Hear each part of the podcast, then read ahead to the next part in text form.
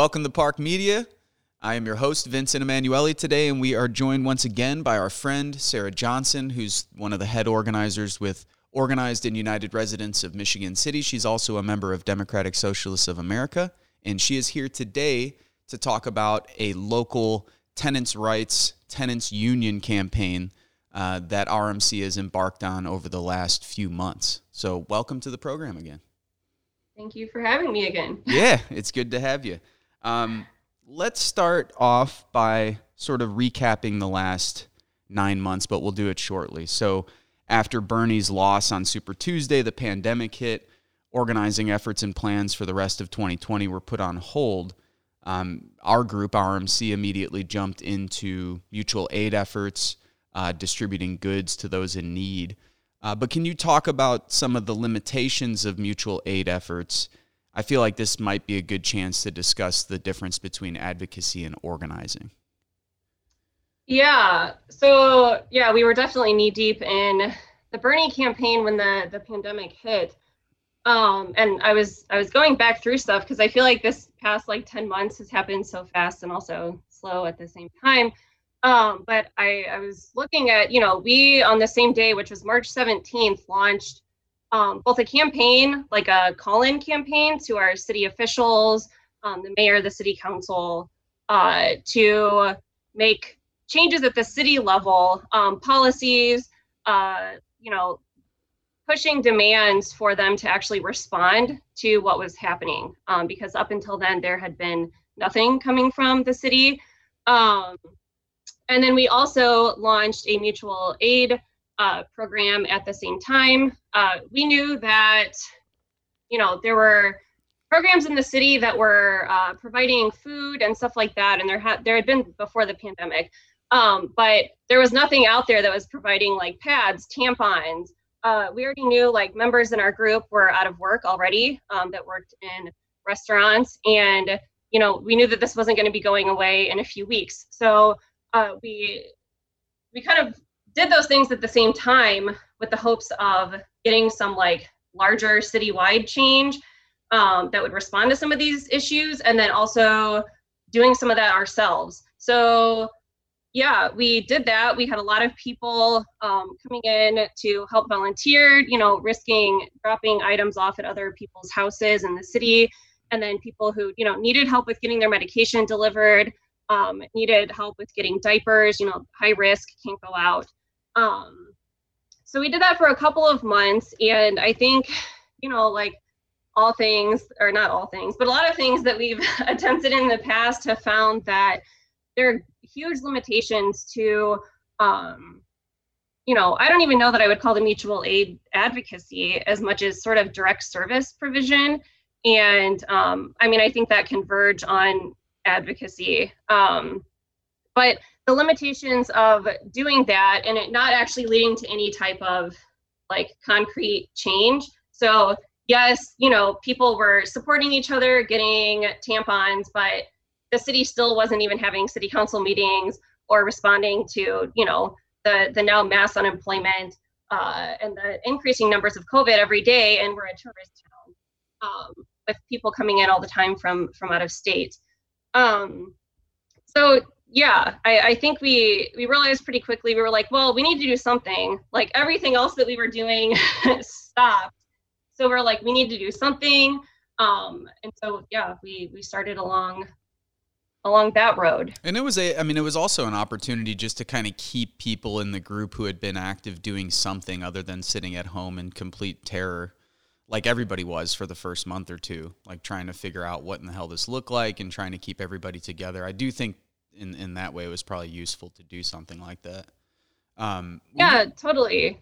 Yeah, and um, I, I think talking like being able to still talk to people and connect to people in the community because we weren't having these like events anymore. We weren't, um, you know, before pre-pandemic, I was in the beginning stages of a single issue campaign on public transportation. Well, public transportation was totally stopped.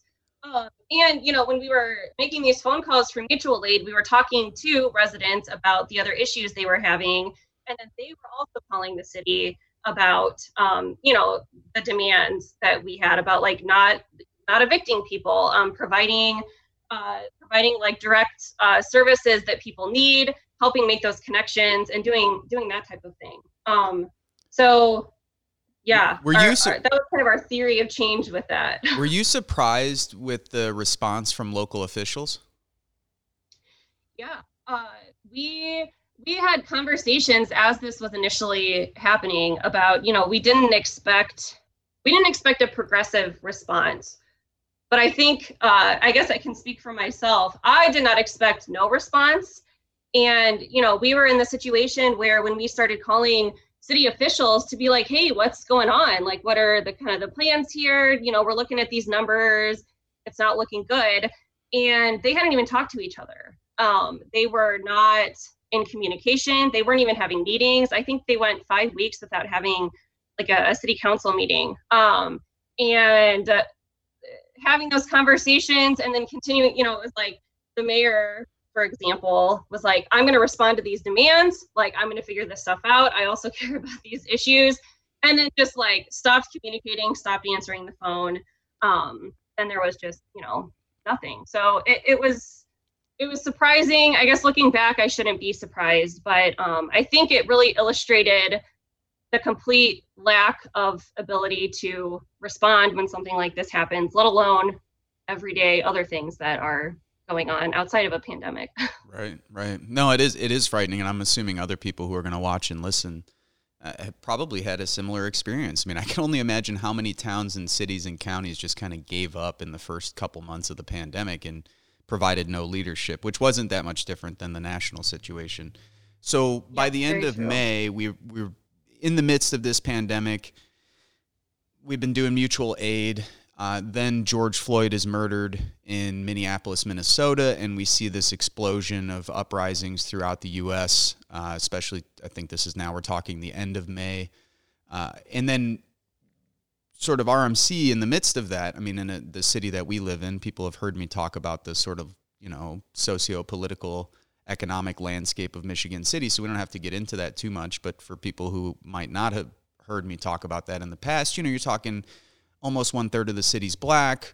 A lot of poverty in the city, according to the United Way. It's like 53 or 54 percent of people in MC who can't even make ends meet. Um, so that's the context. Though we found ourselves in a position where we were like, well, no one else is hosting an event. So, so we did kind of question like, does it make sense to have a solidarity event? You can kind of take it from there. What what OURMC was thinking as these uprisings were taking place throughout the U.S. and then what that looked like in Michigan City. Yeah, um, up until that moment, we were really uh, sticking to not being with each other. We were not going um, outside except for in our own backyards if we have them. Um, and that was the first time that we were like, okay, so given what's happening um, in Minneapolis, and then also we started to see that there were solidarity rallies happening all over the country um, in the, the couple of days that followed. Um, and, you know, we were looking at science, like we were consistently listening to like Dr. Osterholm sorry, it always randomly mutes me. Um, Dr. Osterholm and finding out that like, okay, so it's safer to be outside, but distance and kind of looking at what those um, what those situations are and what's safe or not. Um, and yeah, started to plan a solidarity rally here in Michigan City, uh, which turned out way bigger than we expected it to. Um, you know, I I had expected to have maybe 200, 300 people show up. I don't know exact numbers. We had between, you know, 700 and 1200 somewhere in there at different times during the day um, participating in that. And, um, you know, I, I think it was kind of a mix of, of having something that was showing solidarity, having something that people could get out and do that actually matters. Um, that's not just like hanging out uh, in the middle of a pandemic. Um, and also seeing if it is an opportunity to identify some people who come to the rally, who bring people with them, um, and trying to identify some of those, like, a McAlevey would call uh, organic leaders, or people who have uh, some respect amongst other people in the community that aren't in these positions of power or, you know, authority. Um, and try to talk to them about what's going on and see if we can kind of come together to develop some some strategy around what to do in the city to get some things rolling um, in whatever area that is. Um, which that didn't really work either, despite best efforts. yeah. Well, I was going to say, I mean, part of the issue and part of what we've talked about on this program in the past, something we're going to, I think, talk about more because it doesn't take place in a vacuum, is that there are not too many uh, organized black political organizations, progressive black political organizations uh, in the country. Number one, number two, there's ver- there's absolutely not one in Michigan City. So, may, I don't know if you want to speak to that, but I know sometimes when we're speaking with people about the political situation where we live, you know, people often ask, sort of, oh, is there a Black Lives Matter chapter? Are there active progressive black churches? Are there black city councilmen who are progressive? Um, I know the answers to all those questions, but I'm wondering if you, if you could kind of go through kind of what the landscape is and here in Michigan City. Yeah, no, there's there's not, and there's, I mean, there's really not much of organized anything in in the city. Um, I mean, really, if you expand that out to the region and the state, there's not uh, there's not really any places to call on for like a mobilization to be like hey these are the issues. You know we did reach out to uh, local pastors. We reached out to um, local groups that we've worked with before um, to both invite them and to speak um, at this event. Um, and you know there's just there's not that many people the list was short of like who could we reach out to uh, sure. to, to come to this. And i think that's you know one of the the not when we realized, but it reinforced this idea that like unless we actually have uh, like bases of people that could be called on to be mobilized in these moments, um, what like what do you expect to happen from them? If that I don't know if that makes sense if I'm being clear. yeah, yeah, absolutely. Um, it, it's sort of the same conversation I had a, with a friend last night. We were talking about the George Floyd protests, and he had said you know, he was like, "Hey, I remember talking with you at the beginning of the summer, and you had told me that at some point these were going to die down because there's just nobody to keep them going." And I mean, that's it's the same thing here. I mean, if you don't have an existing, as you said, base of people who are organized and accountable to an organization or an institution, and they collectively work together all the time, just asking individuals to get off the couch and come out to an event is a whole different thing and you definitely can't sustain it or then come up with like you said strategies and ideas for what we might want to achieve and build off of that if you're just dealing with individuals you know not groups of people who are actually organized what are your what was your sense we had a thousand people i would say yeah around a thousand people like you said show up I thought it was pretty good for a city of 30,000 people. I mean, it was quite significant. I mean, as you said, most of us were surprised what did you make of kind of the aftermath of that? The the rally went pretty. I mean, relatively well. I mean, there was like a smaller group that kind of broke off and did some other stuff at the shopping mall, which was minor, just a couple broken windows, stuff like that. But I'm kind of wondering what you thought in the aftermath and then how it played out nationwide, kind of what your thinking was, because OURMC did make a choice to like not follow this particular thread any further after a couple weeks of you know watching the the uprisings and so on? Yeah um so initially afterwards we were like i said trying to do one-on-one conversations with with people who had showed up that like at it we were going up to them and being like hey like i'm sarah like i see you know you're out here you're like kind of leading a lot of the things that are going on like let's talk about what's happening here. Um and there was no interest in like sus- sustained effort. So it was like this explosion and then trying to move that in like uh i don't know a more productive strategic direction just was like not it was not in the cards. Um and you know i i am probably off at this point in terms of like what all is happening in the cities where uh there were bigger longer actions um, my understanding is that largely uh, most of it's fizzled out, and the places where there were initial kind of concessions made have kind of got, turned back and gone in the other direction.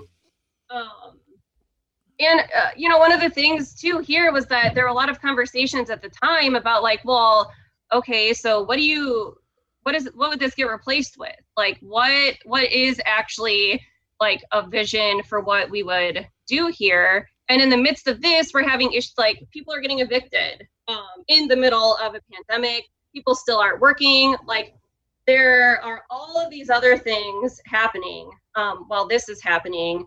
And yeah, I mean, to just talking to people and being like, well, where, where could there be like, uh, I don't know, how would you put it? Like having a, getting a base actually built of people who are dedicated and serious to kind of moving things forward. And I think at the time we were pretty open in terms of like what that might look like. Um, and it just that did not it, it didn't it there wasn't any traction on it, I guess. Right. Would maybe be the way to put it. right. Yeah, and we saw. I mean, the support fell off significantly after the first few weeks, uh, which I think was predictable. If you don't have clear demands and a vision for where you want to go, there's only so many people who are going to be down with watching cities burn. And it's quite something. I mean, I'll just, this is an aside, but if you look back at the opinion polls, like a week after the uprisings in Minneapolis, the, you know, had 54, 55%, some polls showed in the 60s, uh, people in the United States who thought it was justified.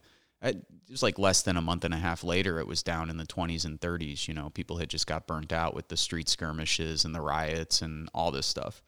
Um, and I think that played yeah. out in the election too. I mean, we saw that. I mean, we saw a lot of no, absolutely. Well, the polls totally changed on that, right? And locally, um, I think one big thing was that our police department actually didn't uh, didn't handle the rally or even the what happened at um, the the outlet mall afterwards. Uh, you know, the police chief was out in the middle of the crowd talking to people. Um, and that's what largely was put in the newspapers. And a lot of people in the city were like hey uh, that's actually the right thing that the, the police chief should have done in that moment. So yeah. um you know it was it was just very interesting right? These things are not like black or white. It's not like it's either this or it's this right? Most things are somewhere in the middle and it, it's all very complex. Um, and so yeah i thought i thought that was really interesting and what things could have turned into um if it was a different, you know, if different tactics were taken by the police that yeah. day. No, that's a great point. I haven't thought much about that. In other words, if the police would have really cracked down at the shopping mall, how would the community have reacted? How would the people there have reacted? No, that's it. That's a good point.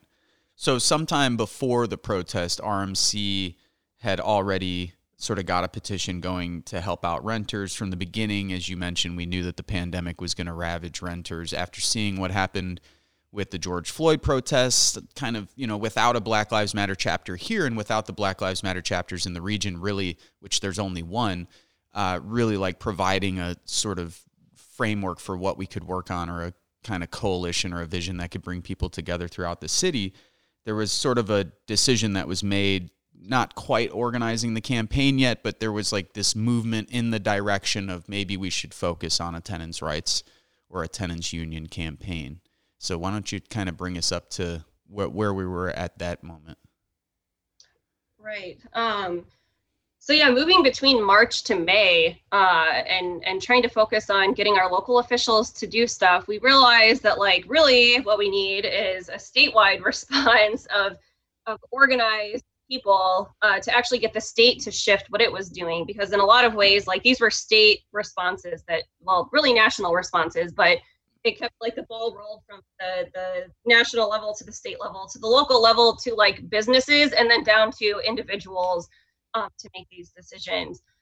Um, and so we were we got connected in with an organization in southern indiana called hoosier action which in you know early mid-may um, was trying to coordinate a more statewide effort of like kind of existing um, organizations, uh, more progressive organizations, to sort of do a coordinated petition, mobilization, advocacy response to um, our state basically doing nothing. Um, you know, I, for people in other states, if they listen to this, Indiana consistently was like, well, we have an eviction moratorium, but it ends, you know, at the end of the month. And then they would wait till the day off to be like, okay, we're extending it another month. And so there was this, it, it made it really difficult to um, have like a response to it because it was constantly changing all the time. Um, so we were looking at okay, well, let's get connected in with something that's attempting to be statewide.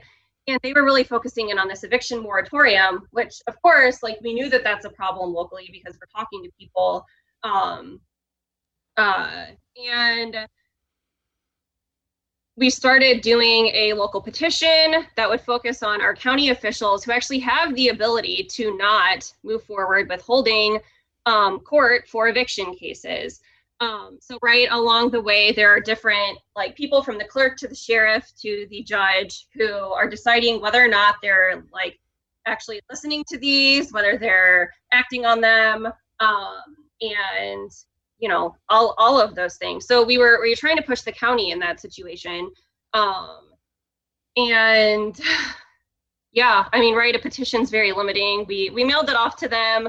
Um, this was like at the same time that um, well, no, this was right before. Sorry, I get mixed up with the timeline. This was right before um, the George Floyd was murdered, and so you know we were doing this petition, and then we had the solidarity rally, and it was after that that we decided to kind of have like a, a protest at the courthouse um, and looking more like moving from sort of this advocacy call-in campaign to like okay well let's actually get out there um, and do something like at the courthouse where these people are at.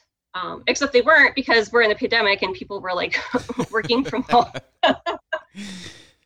No so so we have these uh, sort of ups and downs of the summer as well and i mean it's good to go back through this history because it even reminds me just how unclear and confusing everything was. I mean we you know there were the the first lockdowns then it was summer some people thought and I can't blame them because the news media was running stories that maybe the virus was going to die off in the summer, maybe the warm weather was going to kill it or not allow it to spread as fast. Of course, after Memorial Day, after Fourth of July, we saw the numbers really spike, and then we saw the same thing after Labor Day. But we kind of knew in the summer it was like ups and downs, people scared, people not really wanting to go out. Then the people who were going out were just trying to like hang out in the backyard or see their family or friends that they hadn't seen in several months.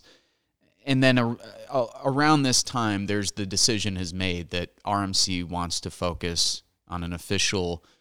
And now, what would you call it, Sarah? Would you call it a tenants' rights campaign or a tenants' union campaign? And what are the what would be the difference between those two? Yeah, I I think so when we started looking at it, we were looking at generally like housing overall and the fact that there was going to be this huge eviction crisis in I mean all over the place, but um, also in LaPorte County, you know, Michigan City, 50% of um, residents rent. So uh, we knew that this was going to be a huge issue. And uh, I would say initially with this petition, with trying to do like a protest at the courthouse against, um, you know, the upcoming eviction wave, um, we were looking at more of a, I don't know, like a housing housing campaign um, versus an actual like forming tenant unions um, and organizing tenants into those unions. Um, so the difference between like advocating on behalf of other tenants or even mobilizing tenants to come do something like a, a protest at the courthouse um, and uh, yeah, we we decided we needed like it wasn't going to cut it to just like call a protest. I mean, right? It's you're you're calling from the same base of people that you've been calling from before. Um, and which is at, at the end of can I just jump in, ahead. Sarah? That's a really important point. So in other words, there's a lot of people out there. I came up with that kind of an understanding, you know, during the anti-war movement that the thought was, okay, people feel this way and that might be true. It might be that 70% of people in Michigan City really are pissed at their landlords. But that doesn't mean that if you just hold a rally or share it online or even pass out, you know, a flyer to everyone's home that they're going to show up to that. And I, you might want to just mention why that is. I know that we're going to keep repeating things like if you don't have a base of supporters, maybe we even might want to define kind of what that is for people. So I'm sorry to like backtrack, but it might even be helpful to do that. No. Yeah, so I guess what I'm what I'm referring to is um so you're calling okay, so just because people are like pissed, upset, unruly, suffering, even willing to like i don't know go set a dumpster on fire or go get out in the streets and like scream at uh, police or scream at each other whatever that doesn't lead to like any type of political change um, and uh, we've, we've taken a lot from jane mcalevey um, at looking at like okay so she's she's a union organizer and huge on structure based organizing so that you're actually winning not just um, like yelling out into the the ether and and really talking to the choir. So like when you put out a call to go protest at the at the courthouse, um, first off, who's even hearing that that's happening? And second, if the if, if you're a tenant, you're not connected in with any of these efforts already, and you're hearing about a protest at the courthouse, like why would you go? Uh, what do like what do you think is going to happen? What are the ends? Uh, and people aren't going to get involved just to go protest. Like they actually want to see changes happen. Um, and you know, I I haven't lived in big cities, so I don't know like if it works better in, in big cities. I I doubt it. Um, but I know that here, like actually building relationships with people, having like long, difficult conversations with them, finding out the things that they actually care about, because not everybody is like, well, people might not like their housing situation, but that doesn't mean that they're like, well, yeah, but that doesn't mean that I like shouldn't pay rent, or even that if I don't pay rent, like we're in the state of Indiana, you're not going to get anywhere except um, on the street because you know they're going to evict you and the judge is going to go along with it.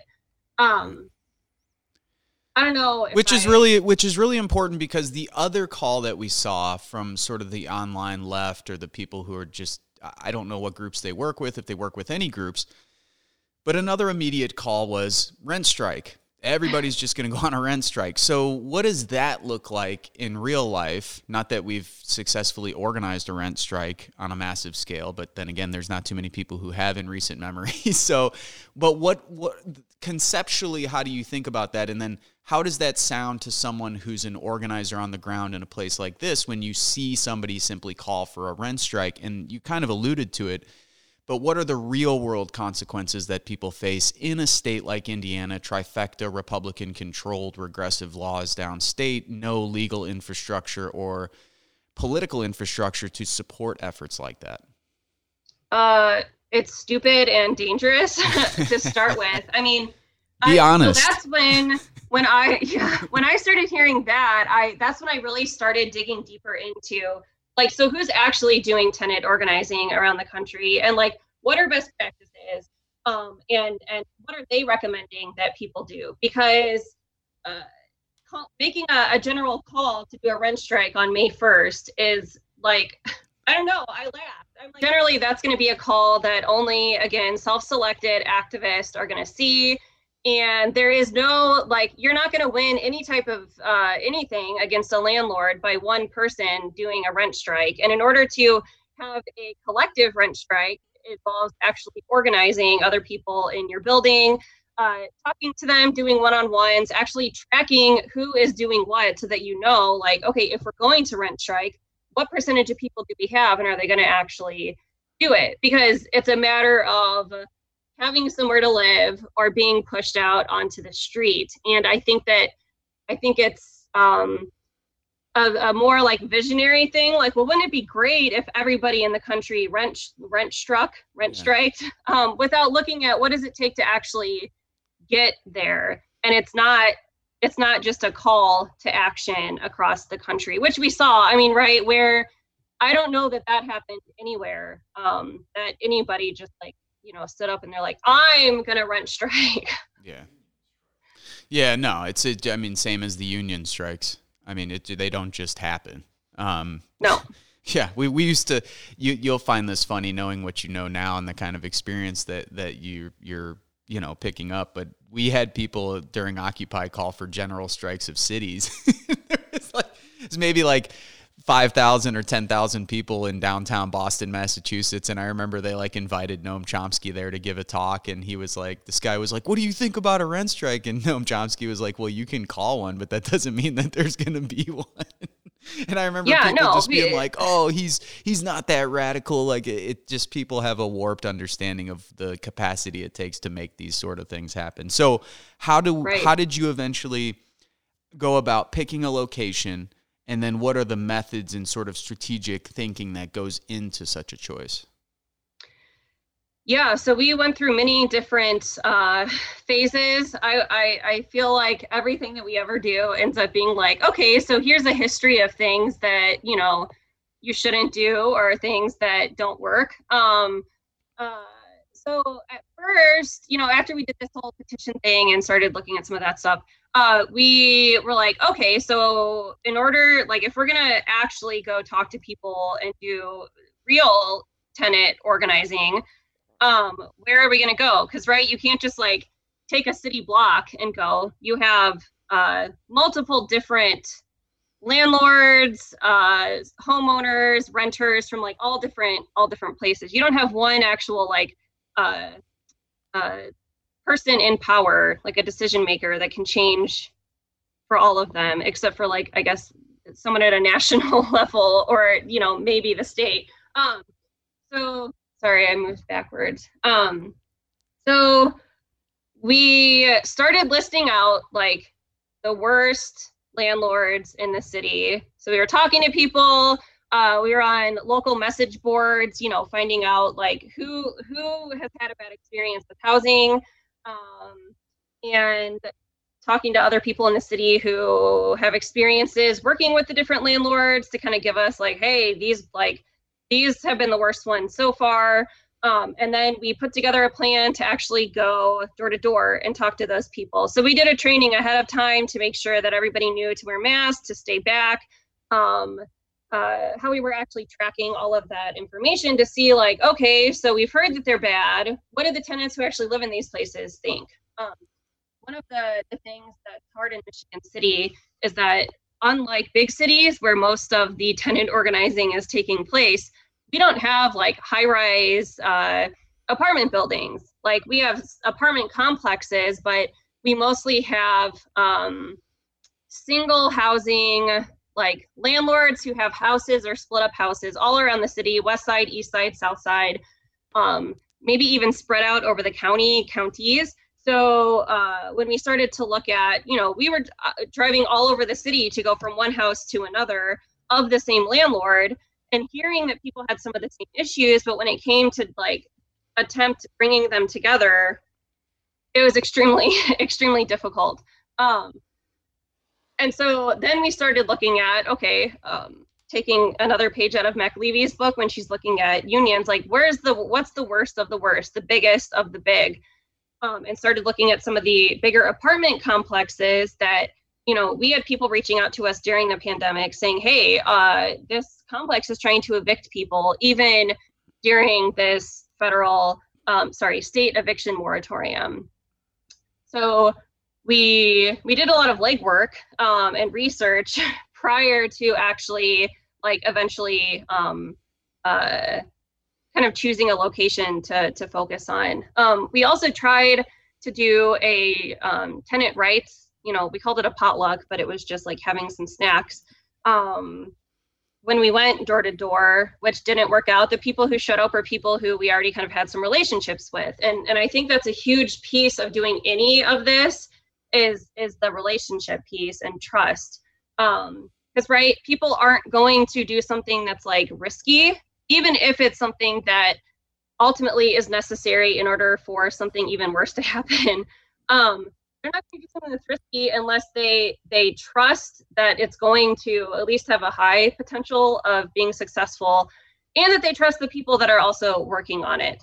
Um, and I think that's just again without having the, those existing institutions and organizations, um, and having things be so diffuse having you know someone might live here go to church in uh, two cities over and work in chicago um, just because they live somewhere doesn't necessarily mean that they're that they have these other connections social cultural with the people who live um, under that same landlord.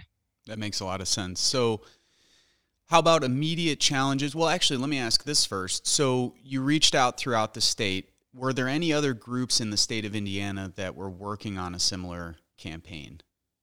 And how hard was it to find information specific to a state with the kind of political context that we have? Again, red, deeply red state, controlled at all three levels by supermajorities, and a, a Republican governor. Yeah, no, we so we did look around and, and reached out to a lot of different um, people that we already knew of throughout the state, people that we heard that maybe were doing some stuff, but there was no um, other like actual tenant organizing taking place. You know, we talked to some people who were talking about doing like eviction defense um, in in a more general like rent strike, rent strikey way. Yeah. Um, but there was nothing in Indiana. In fact, we struggled to find other um, tenant organizers in other red states. Um, or you know more rural suburban areas and they're just really there there isn't hardly any but we did get connected in with the autonomous tenant union network um, and that was extremely helpful so we we got connected in they have um, for anyone else interested in in doing this they have office hours um, i guess one of the benefits of the pandemic was that it made it a lot easier to connect in with these other groups around the country um, who were doing this work and like everybody had to be moving online. So there was suddenly all of these opportunities to connect in with people that just didn't exist before. Um, so that was hugely helpful. Like we didn't need to recreate the wheel. Obviously circumstances here are different than in other places to some extent but you know there's all of these like organizing guides uh, uh, flyers uh, tracking sheets that other groups have used that that we can borrow from um, instead of being like, well, we're going to do our own little thing here. Right. Um, so that's been hugely helpful, being able to talk talk with them um, to get to get guidance. Um, so how about the last few months? What are what were some of the? I know we can't go into details. This is something that I wanted to mention during this interview. For people who are going to be doing this, there are a certain amount. There's certain information that you don't mind being public, and then there's other information that you should absolutely uh, keep secret because it's strategic to do so. So we're not trying to like give away our whole hand. So we can't get into really nitty gritty details, names, places, stuff like that. But I am interested in your immediate challenges, uh, immediate successes, stuff that surprised you along the way over these last few months. Yeah. Um, so we've really been, let's see, it was the end of July that we really started like honing in on one specific location. Um, and uh, I guess maybe speaking a little bit more broadly first of like things that have been difficult and things that have been successful. um, we one of the biggest things that we've run into is sort of the the current expectation that tenants have. Uh, and I wouldn't even say that it's necessarily just tenants, but like people, right? Because tenants are also part of this larger group of, of, just residents general generally in the city. Um, most people have never organized in their life. They haven't been a part of um, most even a mobilization. There's a huge stain at this point on on the concept of a, a workers union. Um, they've been gutted in the state of Indiana, and so um, even talking about the concept to people um, has been difficult. People also have expectations, not all people, but a lot of people that I've talked to have had expectations that um, if the people in power only knew that we were being treated this way, they would like react and they would fix it, right? Because it's like unethical and just really bad. And so um, you know, finding out that there's not some uh, city committee on tenant rights that you could go to and complain about your landlord and that they would come and fix it. Um, it there's been, it's been a definite sort of like having long conversations with with tenants about uh, what what the reality is of the of the situation, and that there isn't just like phone. You can't just make phone calls and have this stuff get fixed. Um, and and kind of the expectations that come along with that so people are used to like direct service right i mean our whole like community is set up on uh, i guess at most going to like a protest or something but for the most part it's like direct service and so people were like oh are you with the city um, oh, you're you can just like you have power, you can just call and make this happen. Um, absolutely zero context of like working collectively um, to to do something. And so I think that's been one of the biggest challenges um, overall. And the only way that you get beyond that is having conversations and like people starting to learn those lessons as they go, where they're like, oh, yeah, uh, there isn't a number to call, or I called corporate and they told me to f off. You know, they don't care. Right. Um, so allowing and, them to make mistakes, like sort of allowing them to also reach out to city, you know, be like, hey, go ahead and call city council and see what the response is. That's also part of it, yeah. Yeah, no, absolutely. Um, and I think, you know, at this point, and there were people though, so the power of tenants talking to each other um, isn't necessarily something that you can, you know, be like, well, this was a measured win. Like you can't measure the success of it, but um, tenants talking to each other and being like, uh, well, we should call corporate. And then another tenant's like, uh, yeah, I already called corporate. They don't care. I called them 16 times.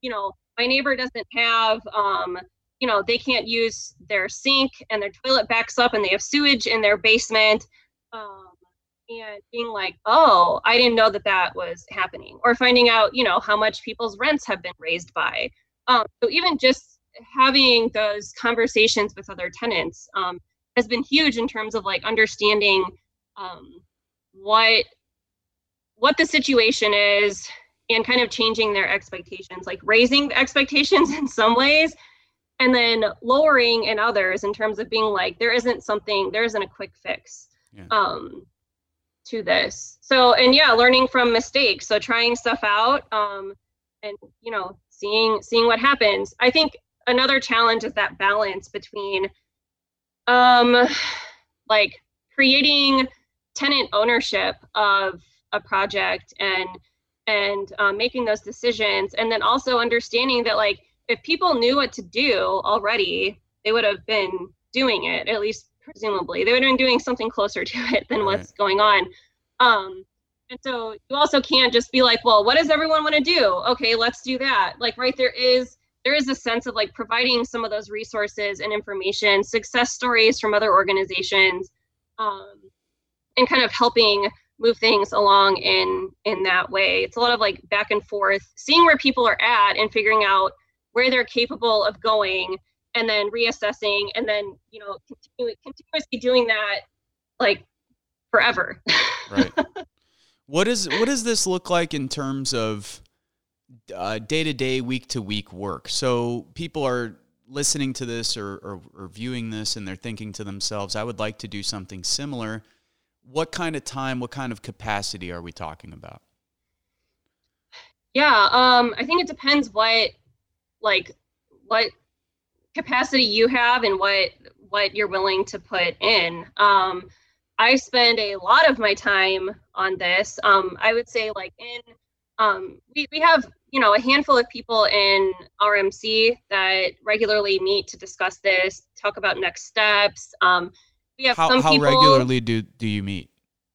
So we meet weekly and then on top of that, we might also have other meetings or like, you know, action planning sessions for like the next tenant meeting that we have, or um, doing a prep session for getting, you know, five or six people ready to go and flyer um, and how to talk to people or do phone calls to check in with people. So, you know, I've kind of taken the lead. So I probably spend the most time on it. Um, but it's a lot of following up with people um you know sometimes like uh, a couple of weeks ago a tenant called at like 11 p.m and they were like hey this thing's going on.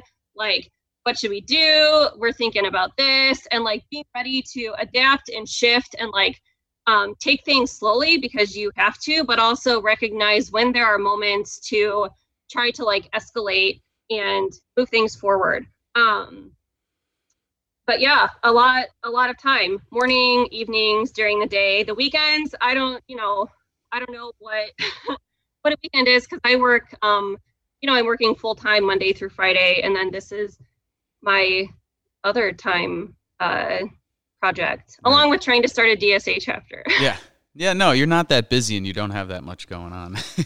I wanted to no, give I wanted to give people bored. a sense of how much how much time and effort actually goes into these things. So moving forward, we're obviously in some tough and challenging times. We've got a brutal winter ahead of us. COVID is the worst that it's ever been at this moment right now. Indiana, I think, has the third most uh, hospitalizations in the country per capita. So everybody knows it's rough winter where we live is particularly brutal. You know, usually, and we're supposed to get a mild winter this year, which is going to help us out a little bit. But you know, basically, the next few months are shot in terms of in-person activity. So, what does that look like? What does this campaign look like over the next few months? You know, what are you thinking about in terms of keeping people engaged, uh, keeping the ball rolling? But then also, you know, what are you thinking about after the weather breaks? You know, what would you like to start sort of moving into when you're able to meet with people and gather them face to face, albeit you know socially distanced. Yeah, um, I, I think I mean in short, doing what you can with what you've got and with like this situation and environment that you're in.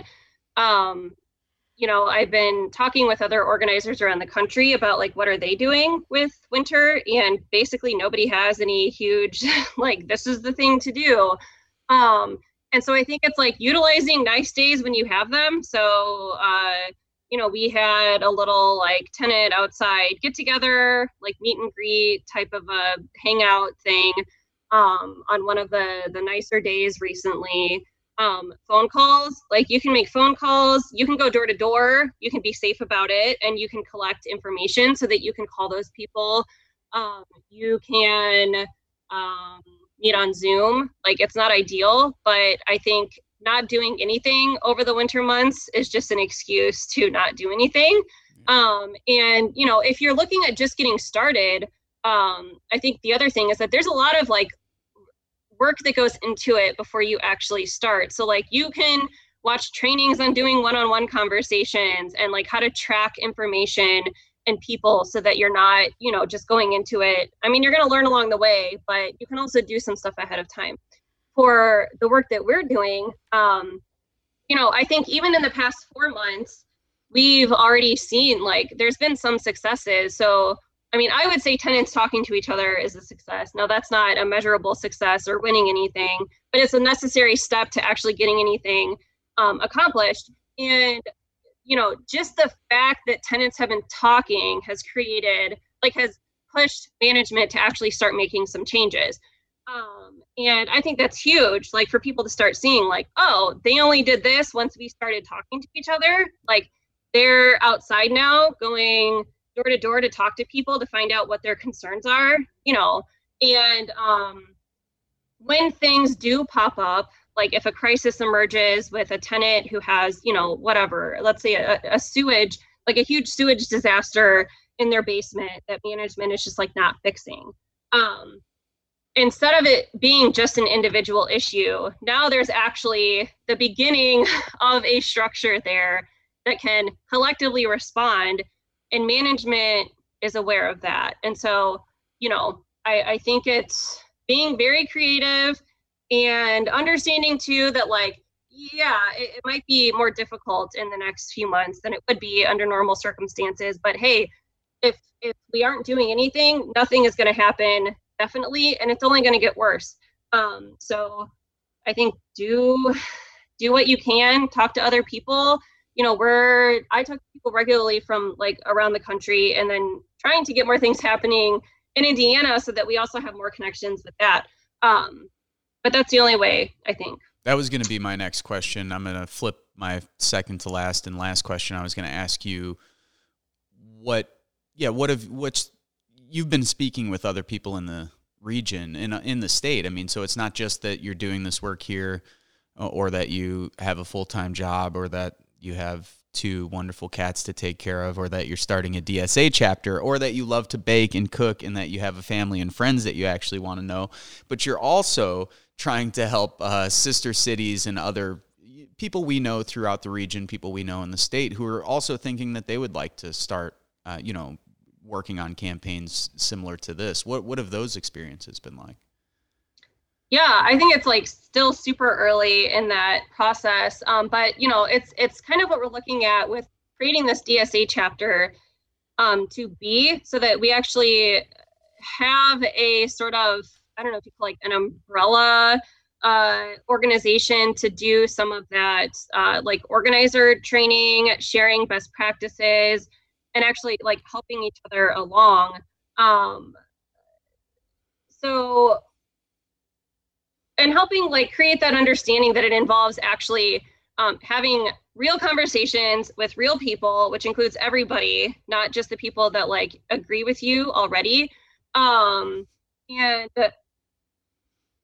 yeah that i mean just like doing tenant organizing it takes time to also work with other people and organizations that you want to do the same stuff that you're doing.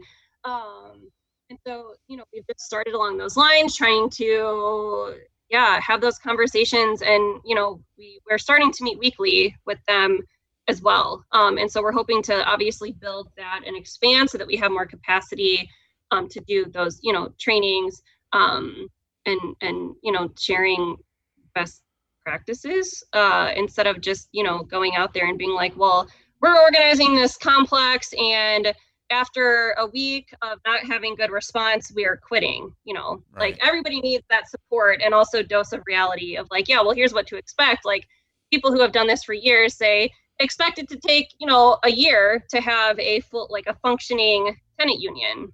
Right. Not a week. Right. Right um excellent point. Super super important point my last question would be ideally what would you like to have say within six months, where would you like to see the campaign say in a year? Yeah, so in six months, you know, I would like to see at least, um, well, between six months and a year, having a functioning, I guess you would call it a local um, at the, the current location um, where we have a campaign, um, having won some of their demands and actually having a lasting organization. Um, and, you know, also during that time, uh, starting to expand from there, connecting these different tenants to each other that have different landlords, because our population is very transient, um, not only across cities and states, but even within Michigan City. It's like, you know, they'll live here a year, they'll move over here. Some people even come back um, to the complex that they moved out of before. Um, but connecting those things so to, you know, eventually have like a citywide tenant council or, or something along the lines of that. Um, in Michigan City, there's a landlord association. Uh, they can get, you know, roll out 60 landlords deep to a city council meeting to shut down basic tenant protections. There's not even an inkling of that comparable for tenants, while tenants make up, you know, half of the population. So, uh, it, moving, you know, that takes longer than a year, but moving in that direction, and you know, I, I think a goal past that would be having like the entire Michigan City rental market uh, organized and negotiating as a geographic market together. Um, I think next steps after this complex, at some point, uh, moving through sort of the this strategic belt of larger complexes um, in the city, and um, working to get some of these things happening around at least the region, hopefully the state, um, so that we have you know, yeah, more of that capacity to coordinate, train, and deploy uh, this activist layer in the in the region to actually organize, not just like stand on a corner, um, hoping that people will join your your effort. And if you have an action coming up where you're going to stand on the corner, it's going to be much more powerful if you could pull from a citywide network of renters unions. So, I mean, this gets back to everything we mentioned also with George Floyd. We didn't talk about it during this conversation, but I talked about it with your significant other on a previous interview, and that is the the electoral ramifications as well. So I mean, it's not just that you're not saying to these uh, renters, "Hey, just do this," and it's like you know life will be good. It's like no, getting organized around mutually shared interests, around a certain idea of collective participation and what that means to make change. Hoping and with the intention that that could translate to electoral victories, that that could translate to other victories. That it doesn't just stop with housing, in other words. No, no. And I think Jonathan Matthew Smucker put it really well that like we should be doing this work with the intention of conspiring to take the helm, right? Uh, and that doesn't just happen by giving your hot takes um, online. Um, and you know, I was just gonna say too, back to what time I'm spending on this. I think uh, we need more people doing this work, and it's not necessarily exciting. Sometimes it is, but it is um, demanding. It is difficult. It requires like dedication adapting to situations and um, taking it seriously. And i think that that is something that if if people are serious on the left and want to actually start changing these material conditions um, and shifting any type of you know political structures they they have to do hard difficult work which is not always fun. Um and yeah that's i don't know that's life. Hey, that's, life. that's the song I want to play as we end this. Maybe we could do a five second clip. I think that's legal. Yeah, we can actually. We can take five, five, seconds. Yeah. Well, and that's perfect. I love uh, I love Frank Sinatra. So Sarah, thank you so much for uh, your time. Uh, and yeah, I'm of course happy to know you, proud to know you, proud to work with you. So thank you for your time today. Yeah, thank you. And we'll be back in the future and hopefully can bring some tenants on yes. Well. Yes, and maybe in person, even better. All right, yeah. you've been watching PARC Media. I'm your host today, Vince Emanuele, and we'll see you soon. Hey, thank you for watching and listening. If you think this program is worth a pack of cigarettes or a cheeseburger, you could become a Patreon for as little as $3 a month. The link is available at our website, parcmedia.org. That's P A R C media.org. Make sure to subscribe to our YouTube channel below also, you could find us on Instagram at PARC Media, Facebook at Politics, Art, Roots, Culture, and you could find me on Twitter at Vince Emanuele.